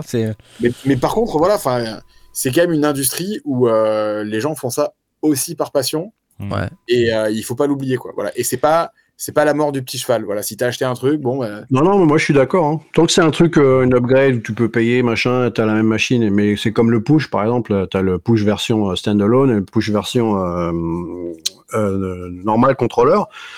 T'achètes un si tu veux éventuellement upgrader parce que machin, tu sens, voilà, tu mets de la thune, voilà, c'est plus cher, mais au moins t'as la même machine, quoi. Là, pour le coup, je trouve pas ça dérangeant plus que ça, mais une nouvelle version complètement différente, un nouveau hardware, un nouveau truc qui fait que tu as l'impression... Alors, ça veut pas dire que ta version V1, elle est pourrie. La version V2 est peut-être mieux, machin, j'en sais rien, mais voilà, tu as quand même l'impression de t'être fait enfiler, quoi. C'est ça que je veux dire. Tu as un nouveau matos qui a plus rien à voir, le design est nouveau, la fonctionnalité son machin. Tu achètes une bagnole et l'année d'après, elle est relookée. Complètement. C'est pareil, hein, ouais, c'est vrai que c'est... Puis, je pense que derrière, il faut voir aussi le truc dont on n'a pas encore trop parlé, c'est le ce qui se prend Ben Jordan en termes de commentaires alors, aussi. Effectivement. Et ce qui est intéressant, parce qu'il fait des reviews de matos. Après, c'est difficile à définir, mais je pense que Ben Jordan, il a un genre de relation avec Polyend. Hein. On ne sait pas c'est quoi la nature, mais il est quand même sur leur site internet. C'est pas une relation de business, ils sont potes, quelque chose. Donc, et quel est le problème avec ça, en fait? Mais c'est pas grave. Mais les gens, ils le savent quand ils regardent ces vidéos. Et donc, c'est aussi le business d'influenceurs. Et je pense que Knarf, tu pourras nous en parler dans quelques minutes. Mais derrière, tu vois, les gens, ils font confiance à, tu vois, l'avis de la personne qui fait des vidéos, qui fait des reviews, etc. Et donc, le mec il sort une vidéo sur un truc où comme tout le monde s'accorde pour dire que c'est quand même pas un bon move et c'est quand même un peu chiant pour les utilisateurs. Et lui c'est le seul à dire l'inverse. Et le mec il sort non mais les gars c'est une super idée et du coup bah ce qui se passe c'est que les gens qui ont fait confiance à toutes ces autres vidéos et toutes ces autres décisions, etc. Ils se sentent trahis. Mais quand bien même... Ils ont fait confiance. Quand même c'est le cas et ils le feraient parce que ce sont ses potes. Peut-être qu'il le dit aussi parce qu'il connaît l'histoire qui est derrière. Ouais, bien sûr. Il révélé publiquement. Ah, mais parce que je suis son pote. Après, peut-être aussi, c'est juste parce qu'il couche avec la belle-sœur de l'oncle. Oui, c'est possible. Mais finalement, je pense pas que ce soit trahir ta communauté en fait quand t'es un influenceur que de faire ce genre de choses. Et en plus, la notion d'intégrité. C'est une histoire de perception. C'est-à-dire qu'on sait pas vraiment c'est quoi la vérité derrière, mais la perception des gens, c'est de la communication. Tu vois ce que je veux dire ? Et c'est dommage que les gens, ils en arrivent à lui parler mal, quoi. Mais c'est ce qui se passe. Et oui, je pense que c'est la raison pour laquelle Knarf, non, mais ça m'arrive moins, mais ça m'arrive un peu. De toute manière, quel que soit le genre de vidéo que tu fais, il y a toujours quelqu'un qui va mettre un truc qui va être ultra toxique. J'en parle de temps en temps sur le Discord, mais... Quand on fabrique des vidéos, même si c'est des vidéos sponsorisées, moi je fais beaucoup attention à ça, essayer de quand même mettre en avant, bien sûr, ce que le produit fait de bien, mais aussi de parler des trucs qui fâchent un petit peu. Ça m'apporte des problèmes, hein, vraiment. Enfin, je veux dire, vis-à-vis des marques, c'est très très très compliqué. Donc je bataille un peu, je négocie, en général je montre pas mes vidéos avant. Ou alors dans de très rares cas et uniquement pour m'assurer qu'il n'y a pas de bêtises techniques à l'intérieur des vidéos et donc en général quand je dis un truc qui n'est pas super cool, enfin là typiquement sur la vidéo Push 3 hein, c'est parti des vidéos sur lesquelles j'ai eu pas beaucoup de difficultés, hein, je vous le cache pas, ça a été compliqué. Bon, bah pour autant il y a quand même des gens qui râlent dans les commentaires. Alors que je me suis vraiment mis en difficulté sur cette vidéo qui râle en disant « Ah, vidéo sponsorisée, nanana. » Ok, mais la réalité, c'est que il faut bien manger, déjà. 2, c'est pas parce que c'est sponsorisé que ça autorise les gens à être toxiques. C'est-à-dire que la toxicité, les gens ne se rendent pas compte, ça peut être des petites choses. Par exemple, un truc mais très légèrement négatif pour quelqu'un qui est très très attaché à sa chaîne, à la croissance de ses stats, etc. Ça fait mal, vraiment. Enfin, il faut vraiment se rendre compte de ça, que les commentaires que vous mettez chez n'importe quel créateur, ça fait très très mal. Et on a beau se dire, il faut les ignorer. Non, on ne peut pas les ignorer. Si. Moi, je connais bien le concept des gens qui te défoncent sur Internet derrière leur écran. Ouais. En tant qu'artiste, tu as toujours des mecs c'est sûr. Qui aiment bien te défoncer, etc. Et moi, à une époque, comme un con, je lisais les commentaires et ce qui me touchait le plus, c'était les 5 commentaires négatifs sur les 10 000 bons commentaires. Ouais, tu faut que tu tournes l'attention là-dessus. Évidemment. Et du coup, ça te pourrit, ça te pourrit ta life. Donc, j'ai dû faire un travail sur moi-même pour au final me concentrer au final et ignorer. Parce qu'au final, l'air de rien, la majorité des gens qui te regardent ou qui aiment ce que tu fais, ils sont d'accord avec toi ou ils sont vraiment c'est que du positif, donc le reste faut vraiment le zapper parce que de toute façon ces gens là ils font quoi et alors je veux dire t'en es où ta carrière, tu fais quoi, t'es nulle part, t'es personne, t'es juste là un connard derrière ton ordinateur à balancer des critiques à la con juste parce que t'es un con quoi. Mais c'est tout, quoi. Vraiment, ça s'arrête là. Non, mais c'est même pas. Tu sais, des fois, c'est des petites choses. J'ai pas d'exemple très, très parlant, mais. L'autre jour, sur la vidéo Push 3, il y a quelqu'un qui m'a dit c'est dommage de ne pas avoir été. Regarder si on pouvait mettre un hub sur le port USB du Push 3 et combien on pouvait connecter de machines et tout. Mais de toute ma vie de reviewer, j'ai jamais fait ça sur aucune machine. En fait, ce qui m'a un petit peu peiné, c'est que la personne en question disait c'était mieux avant tu allais plus loin, alors que j'ai jamais fait ça, tu vois. J'ai jamais fait ça de ma vie et je vais pas me mettre à faire ça. Je vais pas mesurer la vitesse du port USB avec tu vois, un oscilloscope. T'as toujours un mec de toute façon qui va te sortir un commentaire à la con que personne n'y a pensé, hein. Mais sauf ce connard, le mec là, qui est un seul, je suis désolé d'être un peu vulgaire, mais c'est un mec qui a rien d'autre à foutre que de demander un truc et de se plaindre d'un truc. Les mecs qui sont ultra créatifs. Moi, on m'a raconté une histoire, ça m'est pas arrivé à moi, mais c'est un autre constructeur de synthé, donc c'est le patron de la boîte qui me l'a raconté. Sur un salon, un mec vient le voir en lui disant « Voilà, est-ce que c'est quoi la durée maximale de l'enveloppe en fait sur ton synthé ?» Le mec lui répond une valeur. Il dit « Ah, ça m'embête parce que pour ma musique, j'ai besoin d'avoir des enveloppes qui durent plus d'une heure. » Et le mec va vendre 2 MP3 sur Bandcamp. Donc honnêtement, soigner, d'où t'as besoin d'avoir des enveloppes qui durent une heure. Non mais... C'est de l'ambiance à la con que personne n'a écouté. Intervention. Je veux dire, c'est pas grave. Tout ça, c'est pas grave. En fait, ce qu'il faut se rendre compte, c'est que, et c'est, je pense, peut-être le message principal qu'il faut retenir de cette discussion, n'importe qui peut être le toxique de quelqu'un d'autre. Moi-même, je peux, de temps en temps, faire un commentaire qui va être perçu comme toxique et je m'en rends pas compte. Et voilà, bon, faut juste le savoir et se dire, essayer de prendre le positif dans tout ce qu'il y a. Quand Ben Jordan, il fait une vidéo... qui est une vidéo passion sur un produit qu'il aime parce que c'est ses potes, parce qu'il a kiffé avec les Polonais qui font les trucs Polyend, il le fait, je pense, avec la bonne foi qu'il caractérise dans toutes ses vidéos. Mais il se prend des sauts de merde, hein, voilà, littéralement. Moi, j'ai lu certains commentaires, je pense qu'il en a supprimé plein, mais il reste des commentaires dans la liste des trucs. C'est hallucinant ce que les gens se permettent d'écrire. Mais c'est un truc incroyable, pareil, quoi. C'est toujours pareil, c'est les mecs derrière cacher leur écran, ils feront les malins, mais je te dis, en vrai, de toute façon, ça va. Puis c'est des gens, je te dis, c'est des gens qui ont rien d'autre à foutre et qui ont une carrière moisie, ils ont rien réussi, ils sont frustrés. Ça s'arrête là, mais c'est la vérité, quoi. Je les connais, ces gens-là. C'est des gens qui te donnent des conseils, des machins, mais au final, mais qu'est-ce que t'as fait vraiment? Qu'est-ce que t'as sorti de concret, de pertinent ou... Je veux dire, prends un conseil d'un mec qui est vraiment, là, pour le coup, qui a une carrière de ouf et qui peut te donner un truc, une critique, mais qui est bien, quoi, une critique, plutôt qu'un truc qui te crache à la gueule, parce que ça sert à rien, faut les zapper, ces gens-là, je te jure, faut les zapper, quoi. C'est bien, tu sais, tu l'as dit toi-même, c'est pas facile.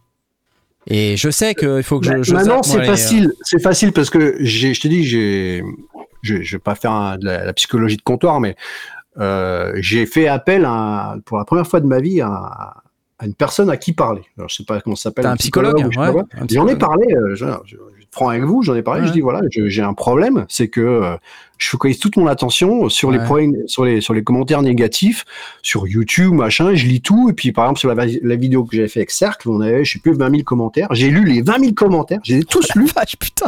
Mais je te jure, je les ai tous lus, le lendemain, je les ai tous lus. Et j'étais dégoûté parce que sur les 20 000 commentaires, t'en avais 20 qui disaient « Ouais, machin, c'est mytho » ou « Ouais, il n'y a pas d'enceinte, donc forcément c'est mytho » ou alors « Je prends la musique de merde », enfin ce que tu veux. Et j'étais dégoûté et ça m'a fané, complètement fané ma vibe. J'ai dit « Vraiment, machin ». J'ai dit « Mais c'est pas possible, ça te pourrit la vie, t'es un artiste, voilà ». Et donc, j'en ai parlé, il m'a donné plein de conseils. Au final, je te jure que je suis guéri, quoi. Ça ne m'atteint plus. Ça ne m'atteint plus. Permet de dépasser ce stade-là, c'est le succès. En fait, tant que tu doutes, à mon avis, le vrai truc, c'est tant que tu doutes, c'est compliqué en fait de passer. Et je pense que quand tu es ultra successful sur un sujet, bah, finalement, la vie des autres, il t'importe moins en fait. Mmh. Il y a Seb Dan qui demande, on t'a jamais dit que ton kick était fait avec une boîte à proutes. Et ça t'est pas directement adressé, hein, Sébastien, c'est juste une remarque. Mais en plus, j'utilise toujours le même kick, j'en ai qu'un seul, ça fait 10 ans que je suis le même. T'as qu'une seule boîte à proutes? J'ai qu'une seule boîte à proutes, c'est la même, donc si t'aimes pas les proutes, bon. Mais c'est vrai que je viens de dire sur le commentaire que quand je critique un hardware, ça doit blesser le machin, mais c'est pas pour blesser... C'est pas faux. Tu sais que ça m'est arrivé, ça, moi. C'est pas pour blesser Ça m'est arrivé d'être devant la personne qui a développé un produit et qui m'a balancé à la figure... Ton commentaire, il m'a fait mal.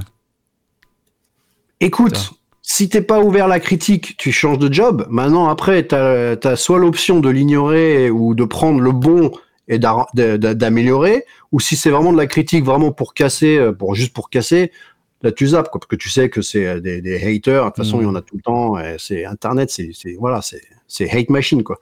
Donc, prends les bonnes critiques. Moi, quand il y a des critiques qui sont vraiment constructives, qui sont négatives mais qui ont vraiment un sens, je veux bien l'écouter.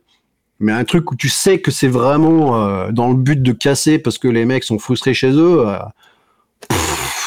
on s'en fout, quoi, franchement.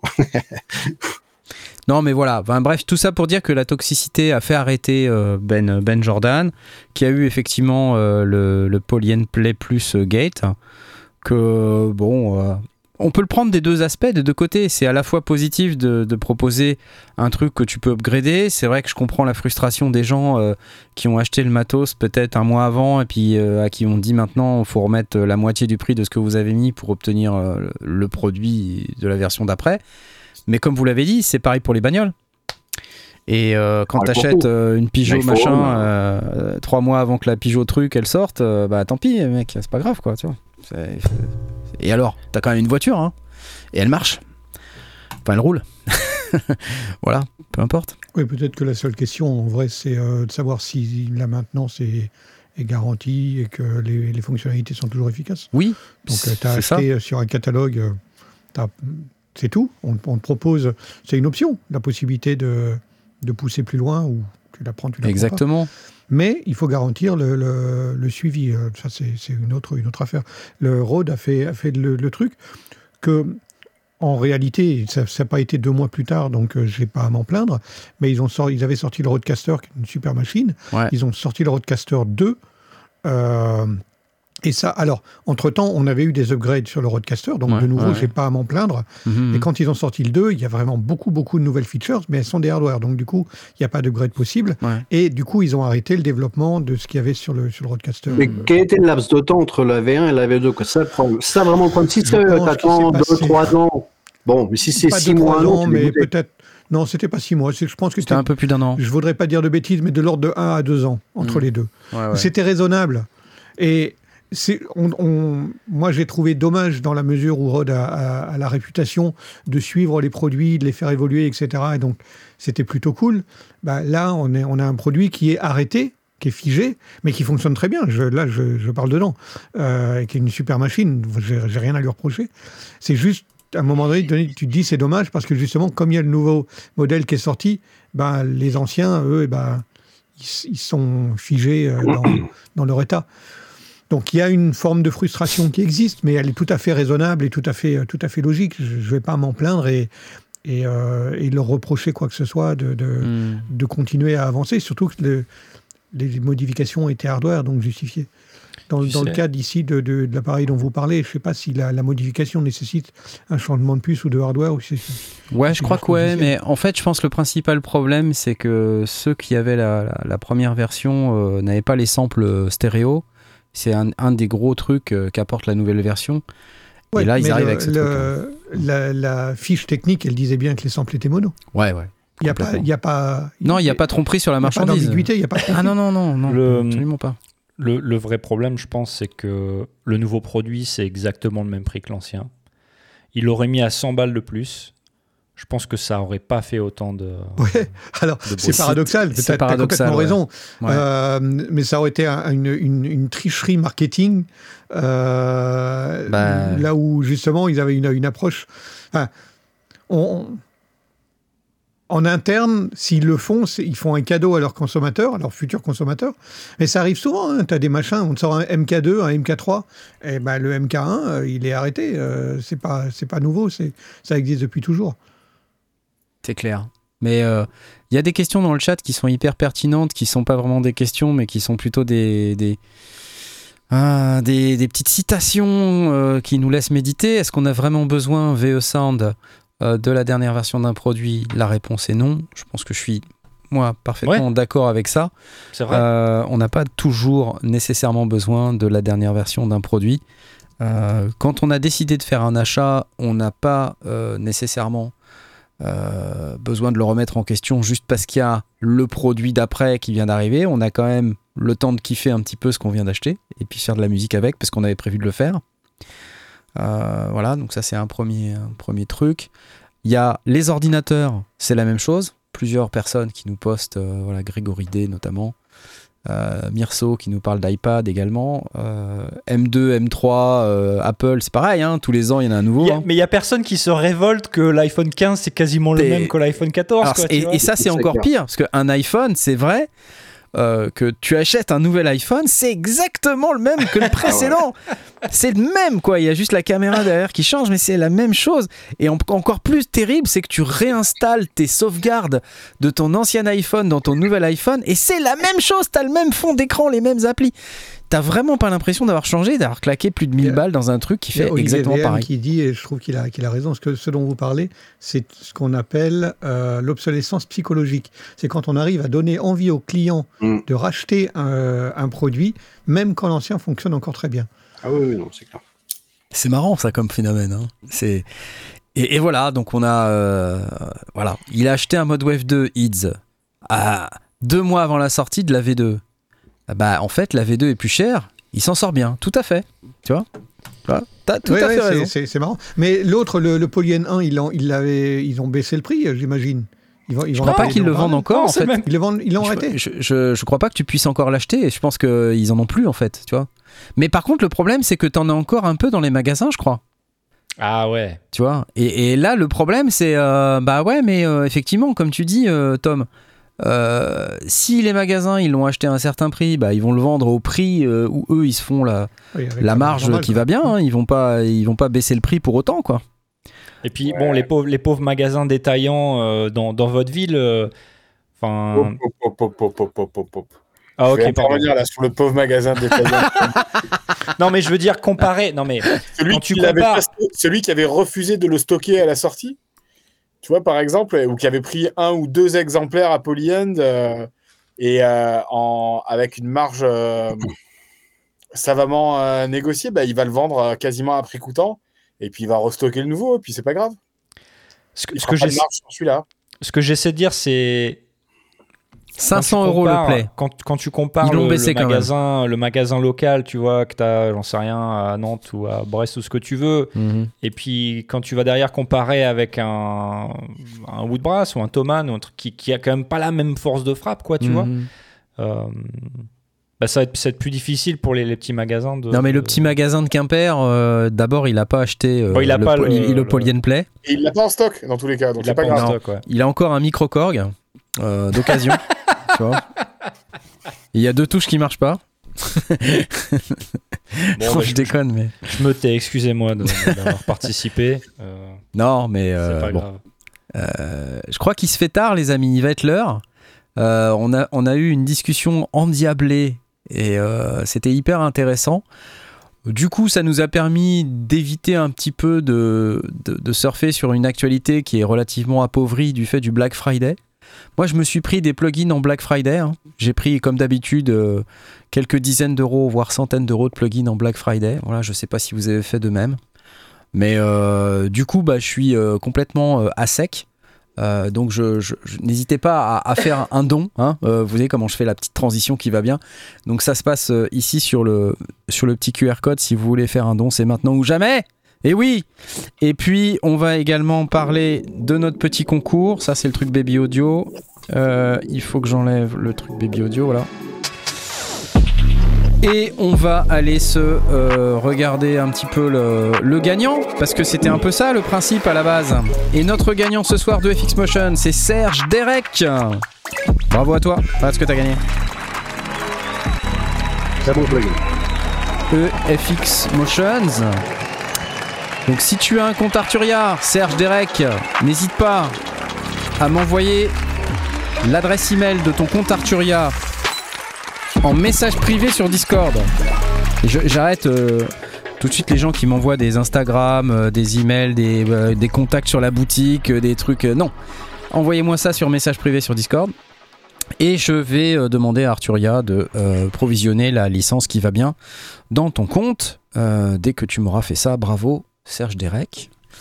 Merci beaucoup à Sébastien d'avoir participé à cette émission malgré les 9 heures de jet lag en pleine face. Il sort à peine de l'avion, c'est absolument génial d'être ici, je te remercie beaucoup. Merci également à Romain qui nous fait le plaisir de nous rejoindre, Romain de Kiviak Instruments.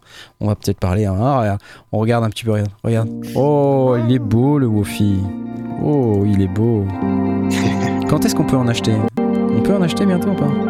C'est fini là, il n'y a plus de Kickstarter, c'est terminé. Non, c'est fou, on peut déjà en acheter chez des revendeurs. On peut en acheter chez des revendeurs. Et ben voilà, parfait. Alors achetez. Il ne sera pas livré tout de suite. Il sera livré en mars 2024 comme les autres, quoi. D'accord. Exactement. Donc vous pouvez contacter vos revendeurs favoris pour avoir des Wofi. Normalement, ils en ont. Et merci pour le scan du QR code. Je vais également remercier nos tipistes bien-aimés qui font l'effort de soutenir la chaîne et moi en particulier. Avec des petits Tipeee, lescendier.com/Tipeee. Vous pouvez trouver tout ça dans la description de la vidéo ou du podcast si vous nous écoutez en podcast. Je vais lancer les applauses et remercier tous les gens qui veulent avoir leur nom cité dans l'émission. Il s'agit, comme à chaque fois, de Nicolas Graff, de François, de Passif Agressif, de Chloé, de Toon Spirit, de Frédéric, de Le Philo, de Trèche TV, de Osinji, de Balépage, de Joël, de M64BE, AA Electro, Edouard, Toutour, Johan et Sherpak et Marzac. Merci à vous, les amis. C'est vraiment gentil de votre part de participer de cette manière. Et puis, je vais vous dire un grand merci et un grand au revoir, surtout parce qu'il est déjà 22h. Salut, les gens. Salut. Vous étiez ce soir présents avec nous. C'était formidable. Au revoir. Générique. Générique. Eh oui. Silence plateau. Quel générique. Silence plateau, parce que sinon, on nous entend pas de toute manière. Donc, c'est bon, on peut y aller, on peut balancer. Alors, est-ce que t'as updaté Ah bah non, merde. J'ai pas la liste. J'ai pas mis Sébastien dans le panel artiste. Je vais me faire engueuler. Par contre, je pensais mettre des tables VIP la semaine prochaine. Ah ouais. Entre le chat et nous, tu vois. Ah bon, il est. Et la semaine prochaine, on aura Toxic Avenger.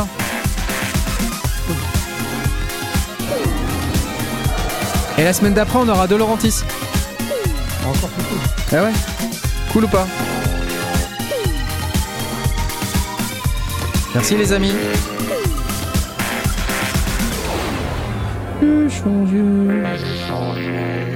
Quel beau générique, j'adore. Tellement génial.